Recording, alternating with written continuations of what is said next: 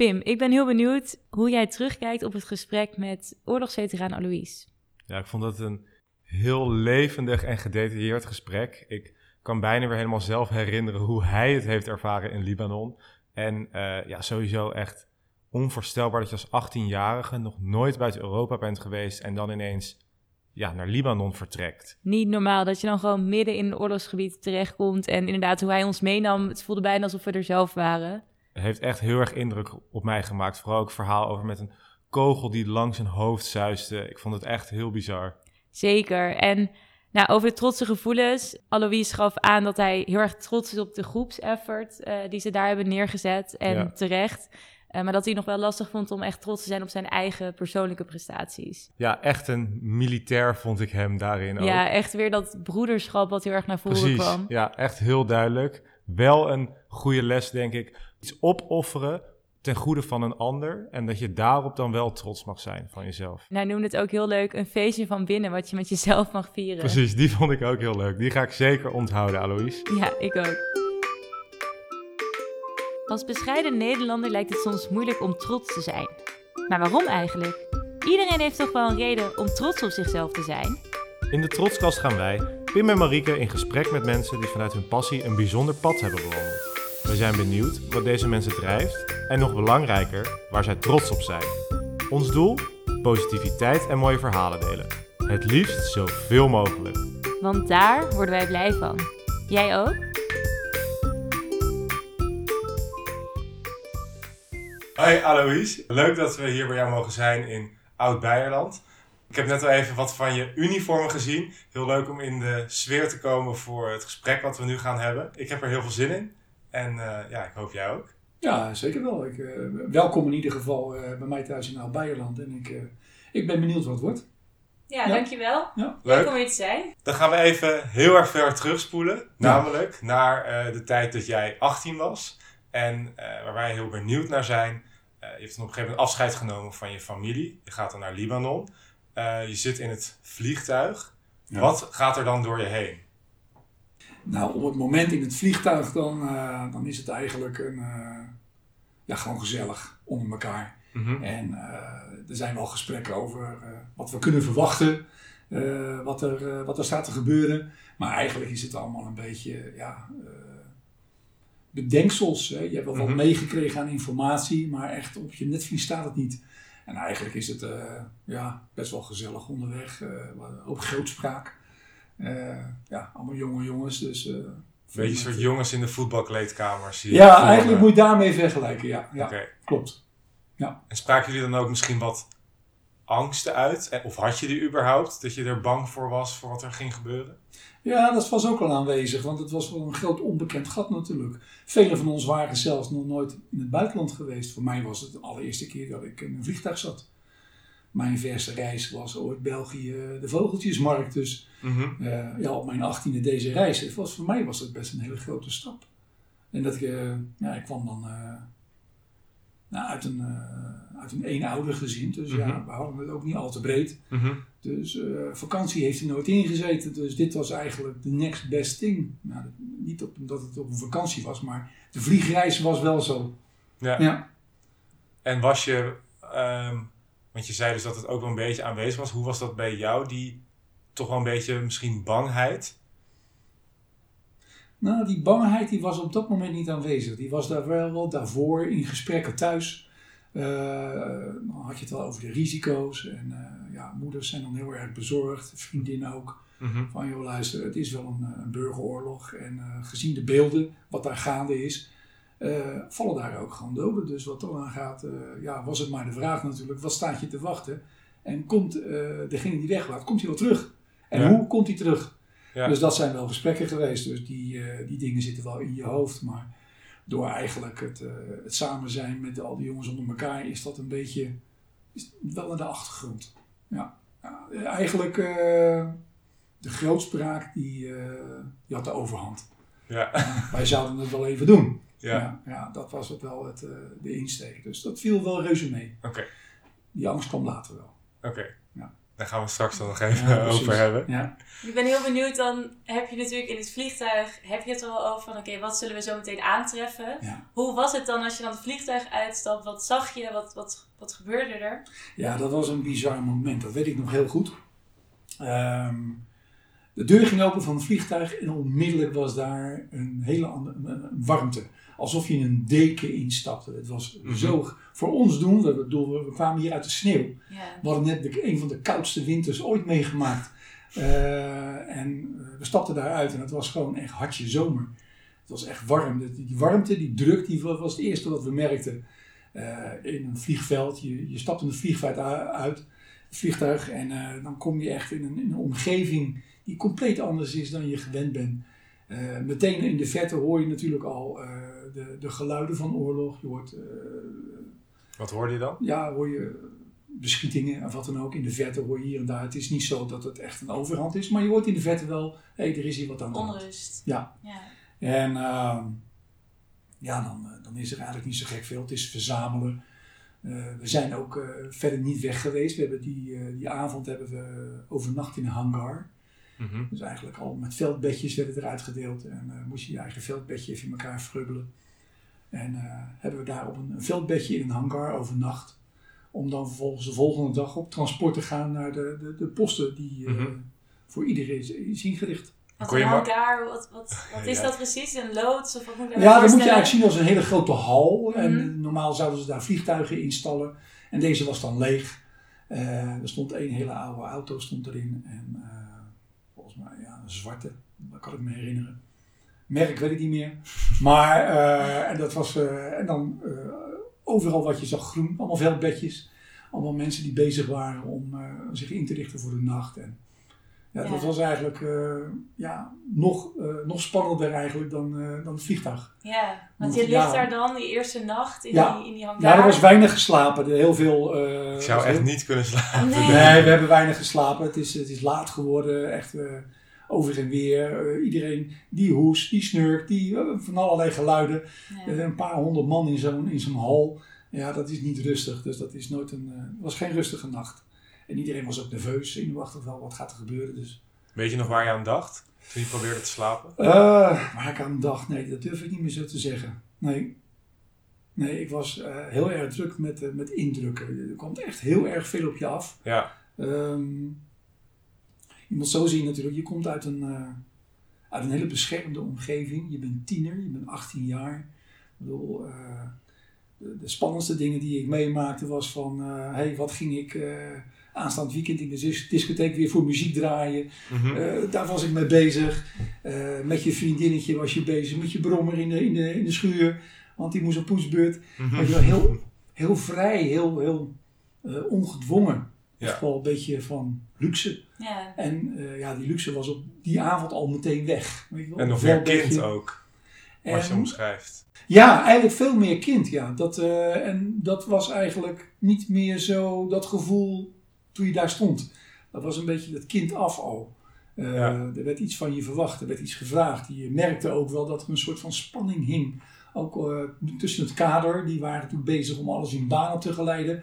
Ja, dan krijg je zo'n paar honderd man, zo'n bende ongeregeld. En eh, ja, dat moesten ze dan allemaal in het gereel houden. Dus dat eh, best wel een uitdaging. Ja. Dus dat, eh, ja, best wel apart. ja, want hoe merkte je die spanning dan? Uh, dat merkte je eigenlijk dat iedereen uh, drukdoende was en uh, lopen van hot naar her en uh, druk praten, hard praten. Mm. Dat, dat, dat, was wel een beetje toch wel een soort van zenuwachtig moment. Ja, Ja, ja wel gewoon apart. ja, Ja. snap En ik. En die dag erna gingen jullie dan denk ik naar dat kamp toe?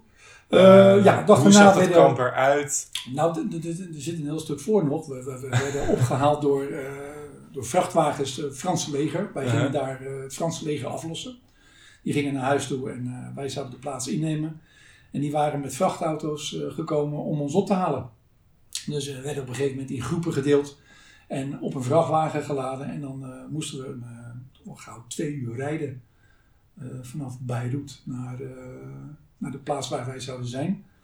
Um, nou, onderweg natuurlijk uh, is een heel groot leermoment.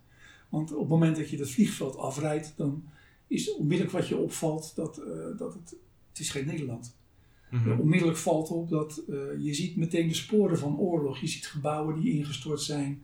Je ziet ruïnes. Je ziet meteen een hele andere bevolking. ik kende deze bevolking helemaal niet. Ik bedoel, wat ik al zei, ik kende België en dan hield het op. Ja. En nu kreeg ik te maken met ja, een beetje een hele andere type bevolking die ja. Op een andere manier leefde ook. een hele andere taal kreeg ik mee te maken. andere mentaliteit. we reden langs wegen met huisjes van platgeslagen conserveblikjes. Uh, Armoede zag je. Je zag meteen inderdaad wel van de welvaart was hier niet echt aanwezig. En uh, ja, in de, in de stad wel, maar hier lag al aardig in puin. Ja. mensen onderling, drukte op de weg, heel veel toeteren op de weg. Klakson is daar echt heel noodzakelijk. Meer nog dan een, een deur in je auto. Een wie de hardste klakson heeft, heeft voorrang. Uh, een van de eerste momenten weet ik nog dat er een opstopping op een kruising was. En daar was wat tumult. Ik, eh, wij schatten in een soort voorrangsprobleem. Uh, van hey, ik heb voorrang, nee, jij hebt voorrang.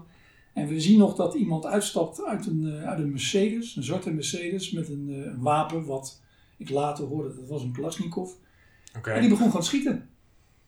Zomaar. Dus, in de lucht of op die andere op auto? Die, op die andere auto. En uh, dus ja, nou, dat hebben we maar heel even gezien. Iedereen dook natuurlijk weg. En uh, ja, dat was alleen een moment van wakker worden.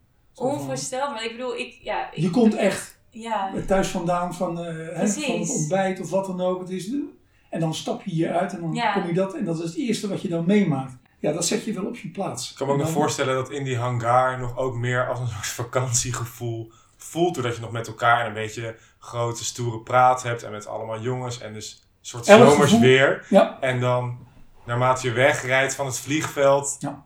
ineens wordt geconfronteerd met wat er echt gaande is in dat land, namelijk een oorlog. Elk gevoel wat daar aanwezig was, dat er ook maar iets van, uh, van joligheid of leukheid was, was op dat moment meteen weg. Over. Ja. ja. Je werd meteen met de neus op de feiten gedrukt, dit was het. En ja, daar je dat nog nooit meegemaakt hebt. Nee. uh, Welk mens kan nu nog zeggen van ja, ik heb beschieting meegemaakt. Ja, ik kwam buiten, liep op straat, begon ze schieten. Gek hè? Ja. ja is dat is niet normaal bij ons, weet je. Dat, uh, en, uh, nee, Je hebt natuurlijk sowieso überhaupt natuurlijk ook een cultuurshock. Hè, van wat je zei, dat herkennen wij misschien ook wel van reizen die je maakt. Dat je ergens Zeker. bent in iets totaal andere omgeving bent. Maar dan, ja, in dit geval is er ook nog een oorlog. Dus het is echt onvoorstelbaar dat je daar op 18-jarige leeftijd dan rondrijdt. En ook weet, ik moet hier iets gaan betekenen. Want hoe, hoe vond je dat? Dat je dacht, ik moet hier ook iets in deze oorlog, ik moet hier een rol in gaan spelen. Ja, wat voor rol, dat was me nog helemaal niet duidelijk. Uh, maar in ieder geval was wel zo van, dat ik wel wist van, uh, het is wel gevaarlijk. Ja. Want we zien hier gewoon een burger met een wapen. Hou even, uh, oké, politiewapens, oké, militaire wapens, oké, burgers. Nou dan, weet je wel. En dat was hier wel het geval. Dat was wel het signaal wat je meteen meekreeg van, let daarop, burgers hebben blijkbaar wapens. En uh, ja, dat is, uh, dat is wel een, een, dingetje, vind ik. Hmm. Ja, dus dat nam je wel even mee. Dat was, uh, iedereen was daar wel even stil van. En hoe was dat dan? Je kwam daarna in dat kamp? Of ja, dus de, de, reis vervolgde. Uh, twee uur reizen. En ja, dit was wel een onderwerp van gesprek onderweg. Ja, snap ja, ik. Maar ook de dingen die we zagen, die we tegenkwamen. dingen die bijzonder waren, die we nog nooit gezien hadden. Uh, ja, dan kom je op een gegeven moment inderdaad, uh, en het was een lange weg langs de kust, weet ik nog wel. En op een gegeven moment draaiden we linksaf. En uh, eigenlijk was dat voor ons al een beetje een opluchting, zo van, nou, we gaan niet meer verder langs de kust. Dit is het, we zijn er waarschijnlijk bijna. Ehm, nou, dan was het nog een stuk rijden landinwaarts. en dan een van de eerste dorpjes die we tegenkwamen, dat was het dorpje waar ik moest zijn. Daar eh, zijn we met een aantal mensen uitgestapt uit de, uit de vrachtwagen. En opgevangen daardoor het Franse leger. Hoe heet het dorpje? Chama. Chama. Chama, ja. En hoe word je dan opgevangen? Ja, dan stap je allemaal uit. Je, je hebt je, je spullen bij je. Je staat naast de vrachtwagen. En dan sta je een beetje onwennig om je heen te kijken. Ja.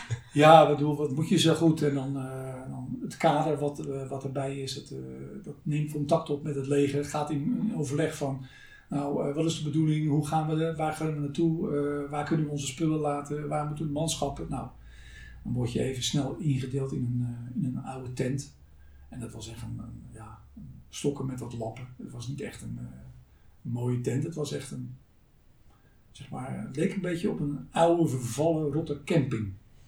Zo moet je het eigenlijk zien. naast dat stadje, of dorpje eigenlijk, was een dorpje, mm Shema, en daarnaast, naast net naast dat dorpje, ja, dat was een stukje grond en dat was dan uh, wat prikkeldraad omheen. En dat was het kamp. En er stond verder niet veel bijzonders op. Een paar uh, krakkemikkerige tenten. Een, uh, een, soort van witte pilaar, dat bleek dan de wc te zijn. En een iets wat grotere pilaar, dat was dan waarschijnlijk de douche. En een grote zwarte tank, dat was de watervoorraad. En dan had je eigenlijk alle luxe gehad die er was. Eentje, heel primitief. Heel primitief, ja. Nou, dan is de kwestie, ja, wat, wat, wat ga je dan doen? Ja, uh, opletten uh, wat het Franse leger doet en dan kopiëren en dan zoveel mogelijk informatie verzamelen. Dus dat zijn we eigenlijk een paar dagen aan het doen geweest. Zoveel mogelijk informatie verzamelen wat zij te vertellen hebben. Mm want er was niemand die zei, nou Alois, dit is jouw taak. Nee, nee, nee, dat, dat, kwam later pas. Dat okay. later. Eerst was het natuurlijk het alge de algemeenheid. Want ja. het Frans leger zou met een week zou vertrekken. En hm. dan moest je het overnemen. En uh, dus in die week werd eigenlijk alles een beetje uh, ja, voorgedaan, uitgekoud. Uh, hoe deed je wachtlopen? Hoe, waar moest je opletten? Wat was, wat was gevaarlijk? Wat waren speciale punten? Wat was je, je uitkijkpost? wat zijn de routes met patrouille lopen, uh, voorstellen aan de, de, burgemeester van het dorp. Uh, een overdracht eigenlijk. Dus er komen heel veel dingen tegelijk samen. Ja. Heel veel indrukken in, heel veel indrukken. één week. Ja. En in dat kamp voel je je daar ook veilig? Um, nee, nee, dat was wel een dingetje. Uh, veilig heb ik me niet meer gevoeld nadat ik dat incident had meegemaakt in Beirut dacht ik van ja, dat kan je overal gebeuren dus. Ja. Um, er zijn, uh, we hebben in onze reis daar naartoe passeerde je nog meer stations van andere landen die daar ook bezig waren, die uh, ook ingericht waren in het land binnen de VN, die dezelfde taak hadden en deden als wij. Um, en daartussendoor zag je natuurlijk ook wel uh, de troepen die daar aanwezig waren in het land zelf. Eh, het, het Zuid-Libanese leger was daar aanwezig, eh, de christenmilities van Haddad. Eh, Yasser Arafat zat er met zijn mannen. Dus die hele kliek die, heb je wel voorbij zien komen. En dat voor mijn beleving waren dat niet de meest vriendelijk uitziende mannen. Nee, ik, ik geloof niet dat ik er een paar heb zien lachen onderweg. Zo van, oh, wat leuk dat jullie er zijn. Of staan zwaaien. Kinderen die zwaarden. Ja. Maar uh, om nou zeggen van je voelde je welkom, dat vanaf dag één niet echt, nee. nee. Ja, en dat. Uh, ja. Is er ook een moment geweest dat jullie kamp echt werd aangevallen? Echt aangevallen is een groot woord, uh, maar wel bedreigd en beschoten. Dat wel, ja. ja. Hoe, hoe, was dat? Um, ja, dat. Um, een moment wat ik nog wel weet is dat. Um, op het kasteel zelf hadden we uh, een bunker gebouwd. Het is wel fijn als je beschermd kan zijn, dus we hadden een bunker gebouwd van zandzakken. Die hadden we overigens zelf in moeten vullen, want dat kamp hebben we zelf op moeten bouwen. dat hebben we ook gedaan en dan, uh, dan gingen we met een voertuig naar het strand toe met lege zandzakken, zandzakken vol scheppen. En dan uh, je eigen bunkers bouwen. Onderwijl ging het werk in het kamp allemaal gewoon door. Uh, radiowacht, wachtlopen, schoonmaken, patrouille lopen, noem maar op wat je ook kunt doen. Ik bedoel, je moest het met de groep zelf doen. Ja, dus jullie waren wel in ieder geval heel inventief met de dingen die nou, konden binnen de mogelijkheden. Dat moet ik wel toegeven. Ik bedoel, gezien het feit dat we natuurlijk allemaal jonge jongens waren. 18, 19, ik geloof dat de oudste 22 was. En um, komen allemaal, grotendeels allemaal bij thuis vandaan. Nou, laat de ouders maar spreken. 18-jarigen zijn nog heel erg hulpbehoevend blijkbaar. Mhm. Maar op zo'n moment word je echt op jezelf teruggeworpen en die moet je gewoon echt aan de slag. En dan, uh, dan blijk je eigenlijk veel meer te kunnen dan je zelf denkt, vooral als moet. En ja. Uh, ja, dan ga je gewoon gebruik maken van, uh, van de talenten of de know-how die aanwezig is. En zo hadden wij bijvoorbeeld een chauffeur.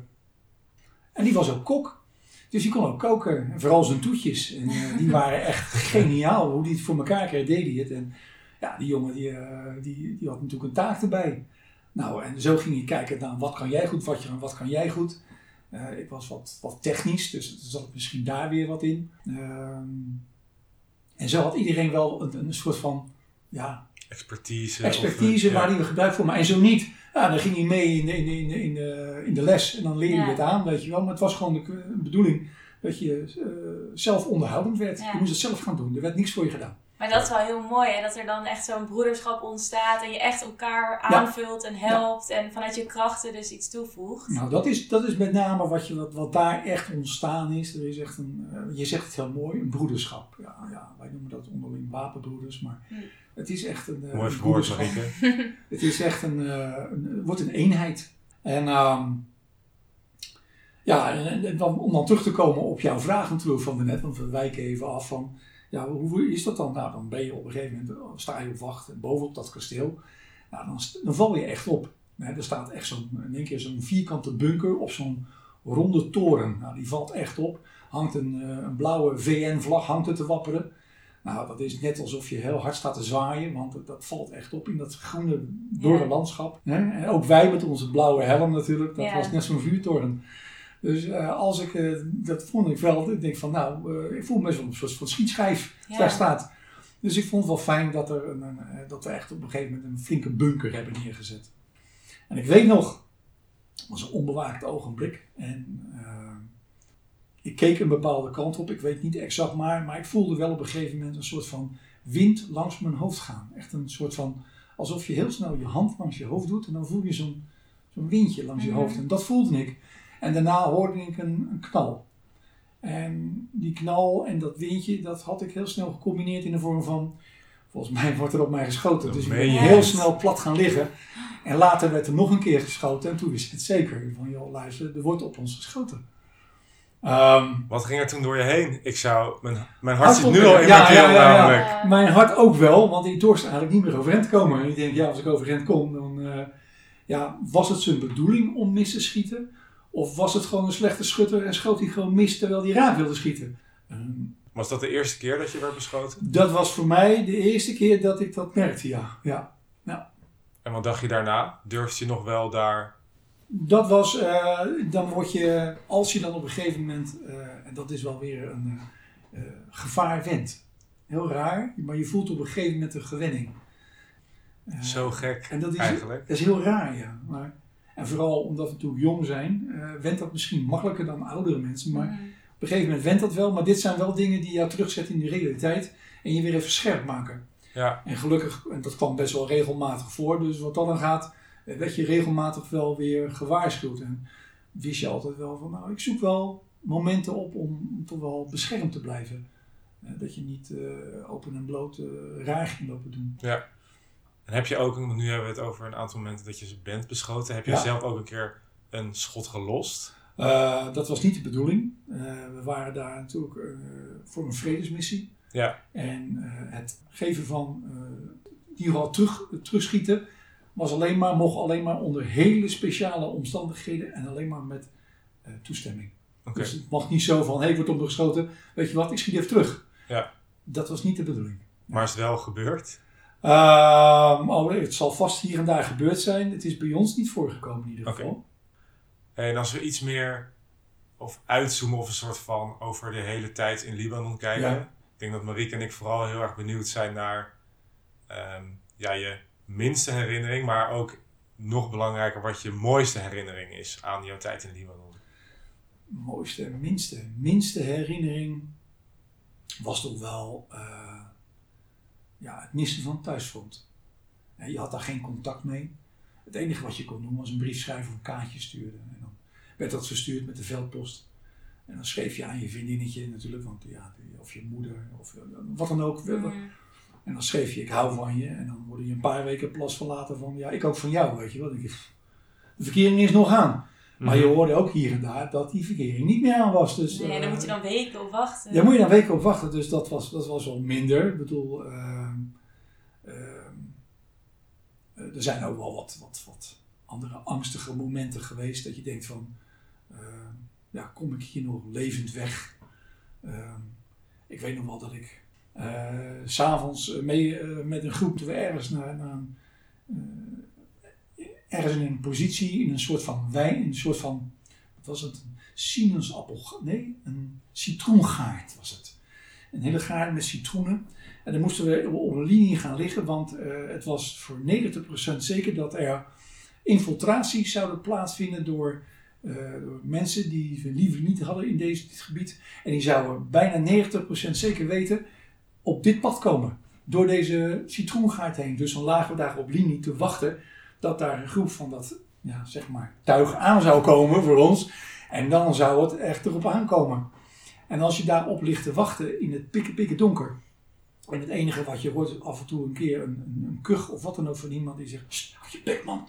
Weet je wel? Mhm. Want je wilde je positie niet verraden natuurlijk. En elk dingetje wat er ook maar gebeurde, dat zou het weg kunnen geven. Dus ja, ja dan lig je daar niet op je gemak. Dat is best wel, denk je van, ja, dat is heftig.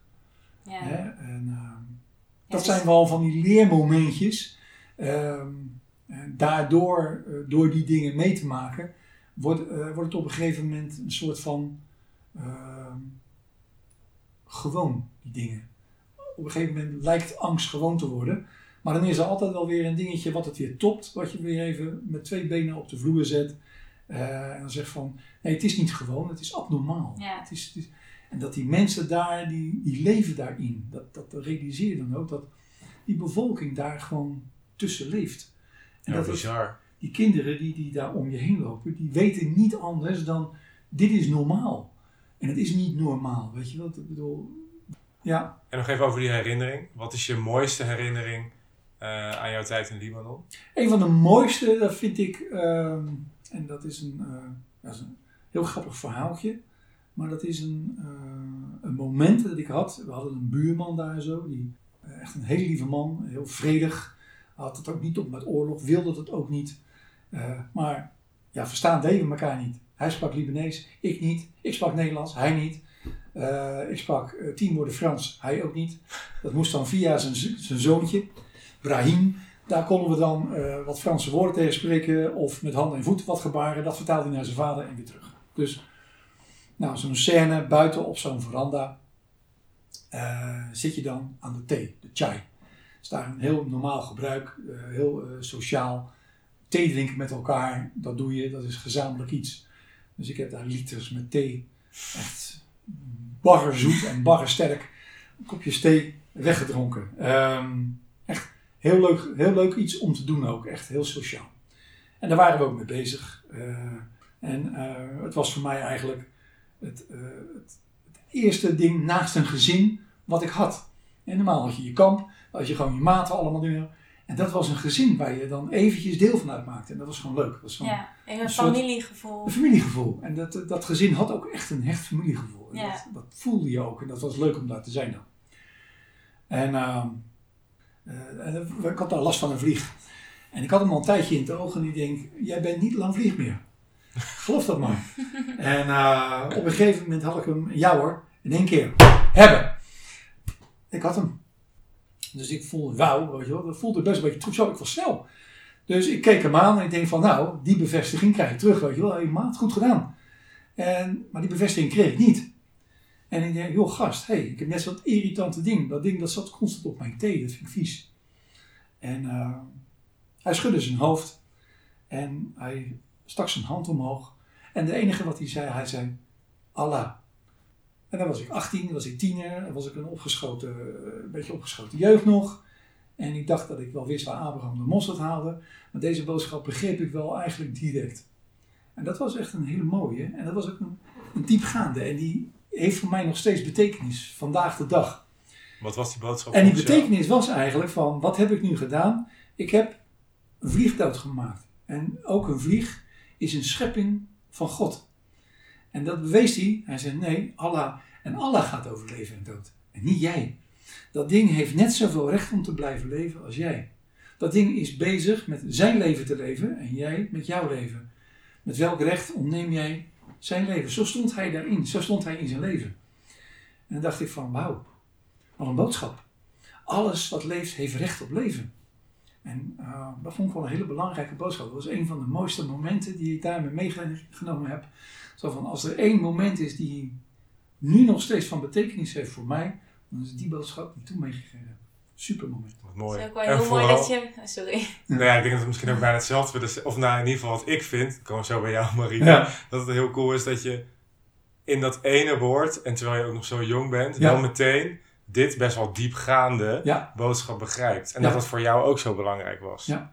Weet niet wat jij daarvan vond, Marieke. Ja, nou, ik vind het gewoon heel mooi dat je juist die boodschap uit een oorlogsgebied haalt. Ja, Hè? Dat, ja.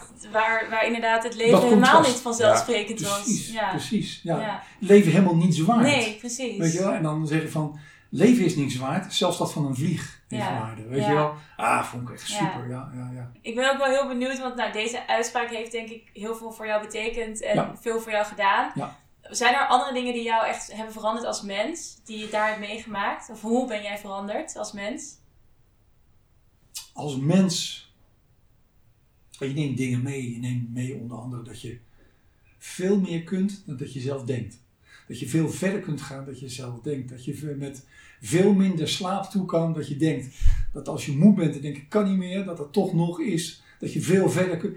Dat soort dingen. Dat je als je iets niet kunt, dan kun je het leren. Ja. Want alles waar je tegenaan liep, moest je gewoon oplossen. Je moest het zelf oplossen. Dus dat, Ja. dat zijn wel eh, een hoop lessen die je, die je meeneemt. En eh, kun je het alleen? Nee, je kunt niet alleen. Je kunt niet alleen, je bent afhankelijk van elkaar. Je moet, als je het samen doet, dan ehm, ja, kom je ook veel verder. Dus dat zijn wel eh, heel veel dingen die je, die je samen leert. Maar je leert ook ehm, van mensen onder elkaar dat we eh, niet allemaal altijd even stoer en dapper zijn. Maar dat we allemaal onze goede momenten hebben, maar ook onze slechte momenten. Maar dat je, eh, dat, dat je juist mens maakt. En dat je niet altijd eh, leuk, goed en, en opgewekt en goed kan zijn, maar dat je ook downside hebt. En eh, ook daarmee moet je leren dealen. En hier kun je nog eens zeggen van nou ik loop weg of ik ga een stukje om, wat dan ook. Dat kun je daar niet. Nee. Je moet daar gewoon op, op dat moment moet je er ook mee leren omgaan en moet je mee leren dealen. Ja. En dat zijn wel dingen die je opvoeden en volwassen maken. Ja, en dan Ja. inderdaad in zo'n korte tijd. Ik kan me voorstellen dat tijd. dit levenslessen zijn waar wij in onze omgeving nog steeds aan moeten werken. Ja. Die je misschien in je hele leven lang leert. Maar ja, jij als 18-jarige Alois gewoon al dat allemaal meekrijgt. Ja. Dat is wel heel bijzonder. Heel indrukwekkend. Ja, dat kon ik ook merken toen ik eenmaal terug was. Want Hoe was dat voor jou bijvoorbeeld bij... Wij hebben het van tevoren, Marieke en ik, even over gehad... dat we ons voorstellen dat je bijvoorbeeld naar een verjaardag gaat... eh, en in een kring zit... en dat het over heel ja, alledaagse dingen gaat... en jij denkt, hè, maar ik heb zoveel meegemaakt... en hier is nog niks veranderd. Hoe Ja. was dat voor jou om weer terug in het alledaagse leven te komen? Heel surrealistisch. Net zo'n cultuurschok als dat je heen ging, kwam ik die terug ook weer tegen. Dat je eh, in de metro thuis naar huis toe zit met je tasje en een beetje om je heen kijkt. Mensen kijken je een beetje aan, durven je niet aan te spreken. Bedoel, je zit wel in je uniform nog in de, Mhm. en je komt dan aan en denk je van, mensen kijken een beetje vreemd naar je. Maar ze durven je niet aan te spreken. En eh, ze knikken dan een beetje, maar ze laten je met rust. Heel vreemd. Niemand die nieuwsgierig is. Ik had juist verwacht dat mensen nieuwsgierig zouden zijn. Zo van, luister, vertel eens, hoe is het daar? Ja, kregen wel een beetje de opdracht mee van mondje dicht. Want eh, de panorama, de telegraaf, de, iedereen stond klaar om je uit te horen. Maar we kregen eh, de boodschap mee, mond dicht. Er wordt niks, eh, ja. Eh, en dan kom je thuis aan en dan is iedereen in een happy stemming. Want je komt in één keer binnenvallen. Nou, dat is eh, echt een feeststemming. En dan onder dezelfde dag hand in hand met je vriendin naar de supermarkt te lopen om een flesje koffiemelk te halen. Dat- Zo dat gek om voor te stellen. 's ochtends stapte ik op het vliegtuig en hoorde, terwijl de deur dicht ging, hoorde ik nog beschietingen. En nu liep ik vrij, zonder ook maar ergens aan hoeven te denken. Ah, dat, dat, dat brak iets in mij. Dat, dat, dat, dat kon niet. Dat was zo vreemd. Daar had ik moeite mee. ja. Daar had ik moeite Wat, mee. wat brak er toen in jou? Ehm, zo van, hier is alles gewoon goed, maar daar niet. En, en op dat moment overviel mij een vorm van heimwee. Mhm. Van, ja luister, eh, het is best hier, maar wat moet ik hier doen? Er valt hier niks te doen. Het is hier klein. Het is hier goed. Ja. Daar moet heel veel gebeuren. En ik voelde een soort van, ja, maar daar moet je aan werken. Dus, Ja, Op het een is of nog andere niet manier. af En- en en dan, dan zat ik thuis en zat ik op de bank. En eigenlijk zat ik niks te doen. En dan denk ik, ja, wat doe ik hier eigenlijk? Wat moet ik doen? Mhm. Wat moet ik nou doen? En ik betrapte me op dat ik me zat te vervelen. Gewoon de eerste dag thuis verveelde ik me al. Ja. Heel raar. En dan wilde ik wat doen. Nee, nee, nee, blijf zitten, blijf zitten, blijf zitten. ik ben gemaand om te blijven zitten. Ik pak wel de koffie of ik... En ik was gewend alles zelf te doen. Mm. En nu moest ik denk ik blijven zitten. En ja, dat was heel vreemd. En ik had, uh, daar kreeg ik wel wat, wat, wat moeite mee ja, om, om aan te passen. Kon je daar met iemand over praten? Ja, niet echt. Wilde je daar met iemand over praten? Ja, dat was best wel te doen. En uh, uh, om te praten met anderen, ja, was lastig. Heb je wel eens een been gebroken, iemand? Ik nee. niet. Heb je wel? hem? Nee. Nee. Nee. niet, nee. Als ik jou nou ga vertellen hoe het voelt om, als je een been breekt. Dan kun kan je je alleen- geen voorstelling van maken. Nee. Geen. Hoe komt het bij jou over Ja. als, je hem, als je dat echt wil weten? Nou, breek hem even. Dan weet je alles. Waar of niet? Ja. Nou, dat is waar je tegenaan loopt. Hè? Je, je vertelt iets en dan kun je mensen wel iets overbrengen. En dan zeggen ze, ja, ik kan het me voorstellen. Nee, ik denk het niet. Nee. Nee. Nee, je, kunt, je verstaat me. Je begrijpt me. Maar de, het gevoel, de essentie, de beleving, hoe het in je lijf voelt en hoe je het beleeft en wat je er vervolgens mee doet en wat voor uitwerking. het- Nee, dus- Nee. nee, dat, die dingen mis je allemaal. Dat kun je alleen maar begrijpen als je het meegemaakt hebt. Ja. En ehm, Eigenlijk ook heel eenzaam dan, dat je dat echt zelf... nou, dat is inderdaad het punt. Je, je gaat je op een gegeven moment eenzaam voelen. Dus je, je gaat op een gegeven moment contact zoeken met degene die het wel begrijpen. Mhm. Wie zijn dat? Dat zijn je maten die ook naar Nederland zijn verhuisd. Ja. Die ga je opzoeken. En die verstaan twee woorden. En die, je begrijpt elkaar gewoon eigenlijk stilzwijgend naast elkaar begrijp je alle woorden. Ja. Ja. En dan zie je eigenlijk van, hé, die band is er. En eh, het is 42 jaar later. En die band is er nog steeds. Ja. ja, ik vind het super mooi hoe je dit allemaal met ons deelt en ook ons helemaal mee hebt genomen in, ja, in jouw verhaal en, en hoe dat jou heeft veranderd als mens. En ik ben ook wel heel benieuwd, Pim, eh, Ik zit er ook al op te wachten. naar misschien wel de meest belangrijke vraag van vandaag. Eh, want wij zijn heel erg benieuwd, waar ben jij trots op? Waar ik trots op ben, ja, dat is. eh, het meest trots ben ik denk ik wel op. eh, als ik naar het geheel kijk, we waren een groep tieners, we waren kinderen. 18 jaar, ik bedoel, eh, pak nu een ventje van 18. Het is gewoon een kind. Mhm. Waar, waar, waar zit hij mee in zijn hoofd? Wat is belangrijk voor een puber? Nou, dat zijn niet deze dingen. En dan denk ik van, als, als groep pubers, onder leiding van een begin Twen, een begin iemand in de 20, eh, dat- dat in 22 jaar, onder die leiding zijn we daar gaan zitten, hebben we daar ons werk gedaan. Hebben we iets neergezet, hebben we een deel uitgemaakt van dat geheel. En hebben daar ook een verschil weten te maken. En zijn we er ook allemaal weer vandaan gekomen. Dus eh, ja, ben ik wel enorm trots op het feit dat wat wij daar als groep tieners hebben gedaan. Dat wij dit allemaal bij elkaar hebben kunnen doen in zo'n tijdbestek. Ja, ik vind Ja. het ook heel mooi hoe je nu ook weer vanuit dat wij en echt dat broederschap Ja. praat. Ja. Ehm, heb je ook eh, iets waar jij zelf echt trots op bent, wat jij zonder, misschien zonder de groep hebt bereikt? Wat ik zonder de groep daar bereikt heb. Ja, weet je, het, eh, je deed daar echt niets alleen. En dat is, dat is een moeilijkheidsfactor. Dat, eh, om te zeggen van, ik, eh, ik trek iets naar mezelf toe, dan zou ik een ander tekort doen. En dan kan ik best wel trots zijn op bepaalde dingen die ik gedaan heb. Maar alleen had ik het niet gered. Dus ik kan onmogelijk iets naar mezelf toetrekken zonder dat ik daar anderen in betrek. Ik moet, eh, ik moet het delen. Vind Ik zou het heel graag Ja. willen, naar mezelf willen toetrekken, maar kan ik niet. Dat zou niet kloppen. Nee. Ik zou liegen tegen mezelf. nee. Het is ook wel heel mooi. Dat is echt, denk ik, ook juist dat broederschap wat je daar op zo'n jonge leeftijd al hebt geleerd en ervaren. Ja.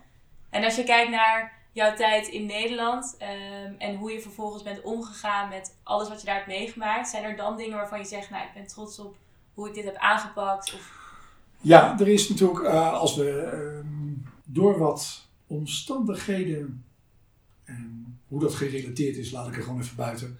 Ik noem geen namen, ik wijs geen vingers, het is mij overkomen. Eh, begin 2017 veranderde iets, draaide iets om en dat was een moment, samenkomst van omstandigheden. En het was echt in een fractie van een seconde, hield alles in één keer op. Ik, het was alsof ik in één keer een soort kortsluiting ervaarde. En Ehm, ik weet nog dat ik door de kamer heen stuiterde, en dan niet als een balletje, maar heel drukdoende en met, met allemaal kreten en, en uitspraken. En eh, ik zat aan de telefoon en mijn vrouw heeft op een gegeven moment het heft overgenomen. Die had toevallig nog wat tabletjes liggen, oxazepam. Die heeft een paar pillen in weten te gooien bij me. En na verloop van tijd ging dat werken en ben ik op de bank terechtgekomen. En dat was het, eindoefening. Van het een op het andere Van moment. het een op het andere moment was het in één keer over. En wat er nou gebeurd is, ja, zeg het maar. Zoals het omschreven werd, was het een, een vorm van een psychose.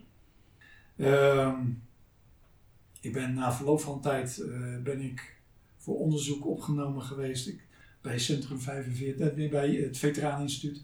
Die hebben op een gegeven moment geacteerd en ik ben zo bij Centrum 45 terechtgekomen voor behandeling. Eh, omdat ik ja, niet wist wat, wat er nou aan de hand was. Wel zagen ze dat er een relatie was met mijn uitzending van destijds.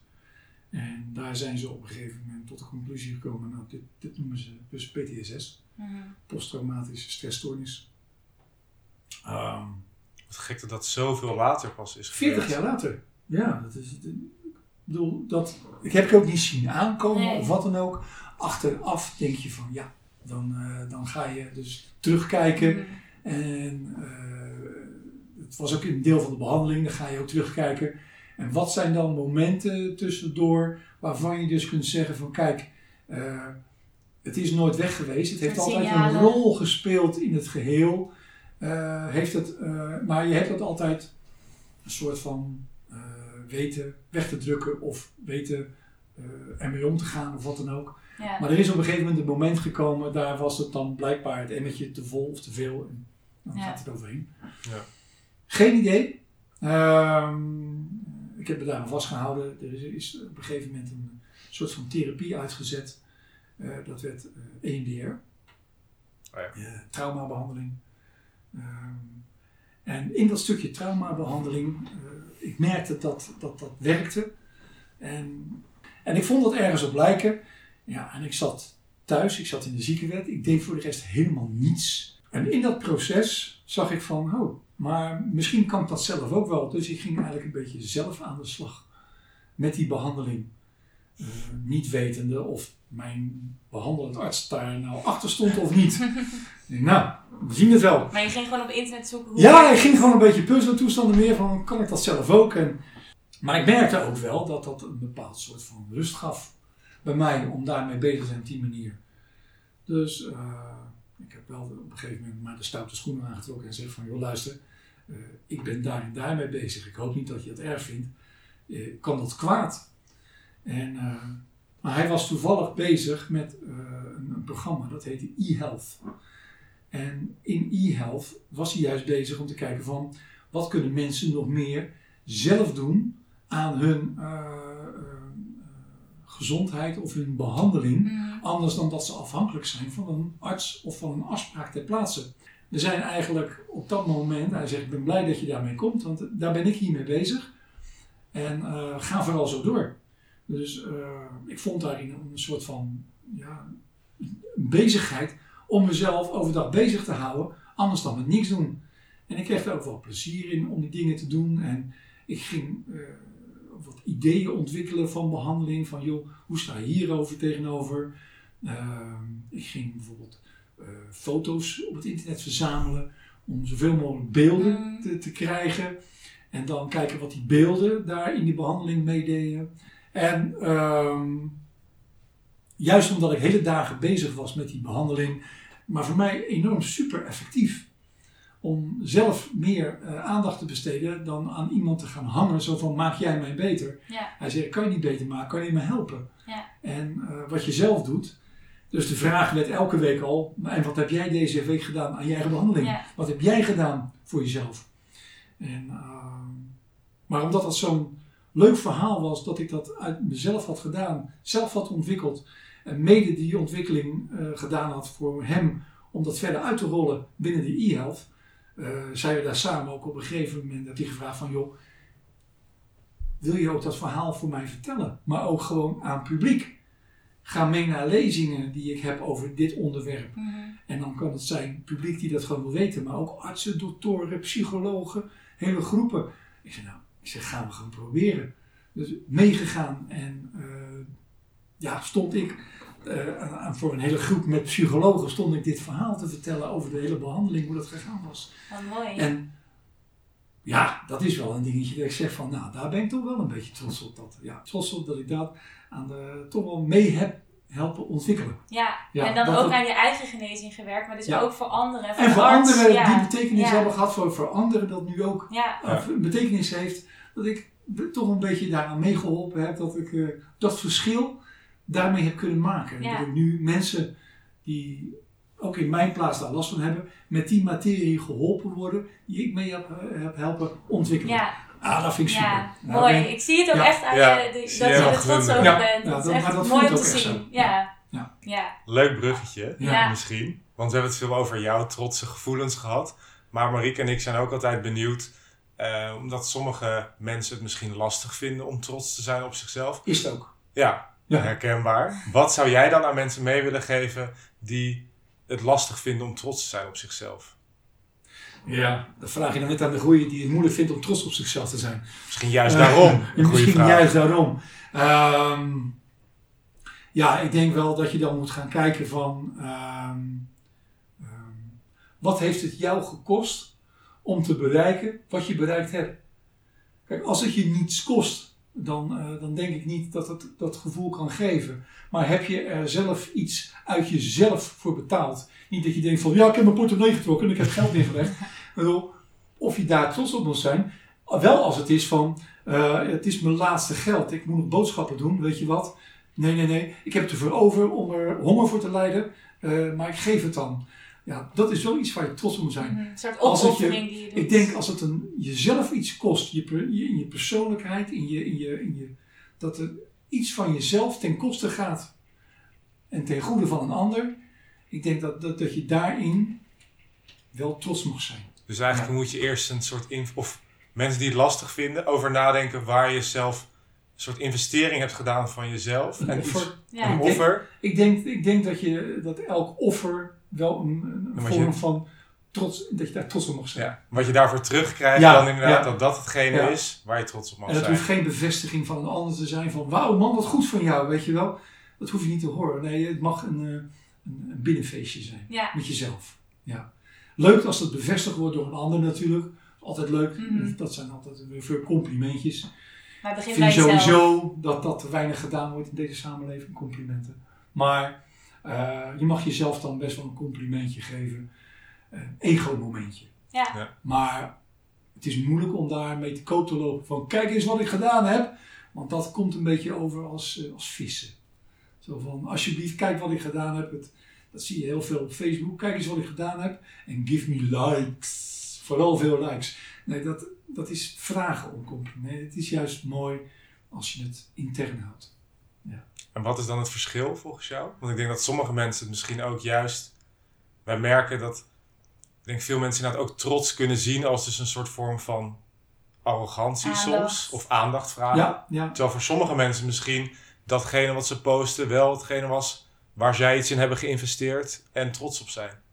Ja, ja, ja. Maar het kan makkelijk. Uh, maar het gaat om, uh, het gaat om het, uh, met welke motivatie doe je het. Okay. Ik ja. denk dat de motivatie erachter heel belangrijk is. Dus meer inderdaad. Als je echt de motivatie hebt van, ja, maar ik wil gewoon echt belangrijk gevonden, ik wil echt superieur gevonden, ik wil echt goed gevonden worden, dan is het wat anders. Maar als je gewoon wil laten zien van, kijk eens, hé, dat, dat heb ik gewoon gedaan, want ik vond het leuk om te doen. En, dat, en achteraf krijg je oh, wauw man, maar dan mag je wel trots op zijn. Ja. ja, vind je dat? Dan denk je, nou ja, eigenlijk wel.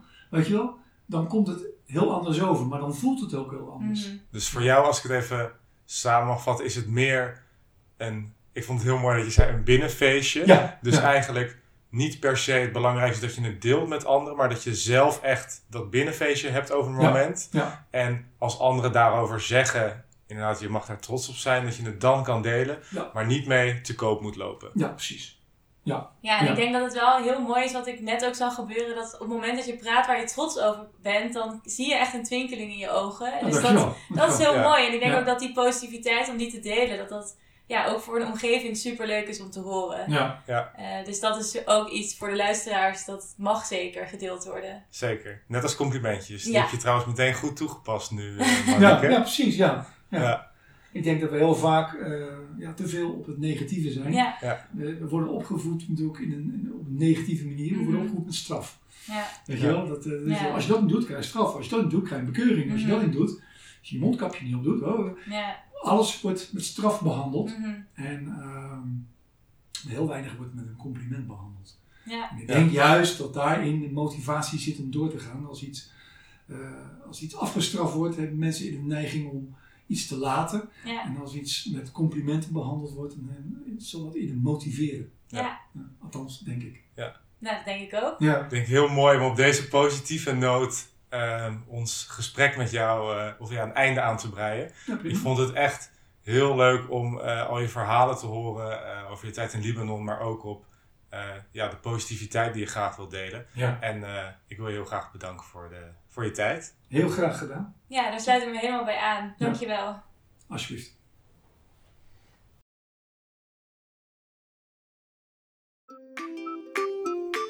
Dit was hem dan, de Trotskast van deze week. Wij zijn heel benieuwd waar jij trots op bent.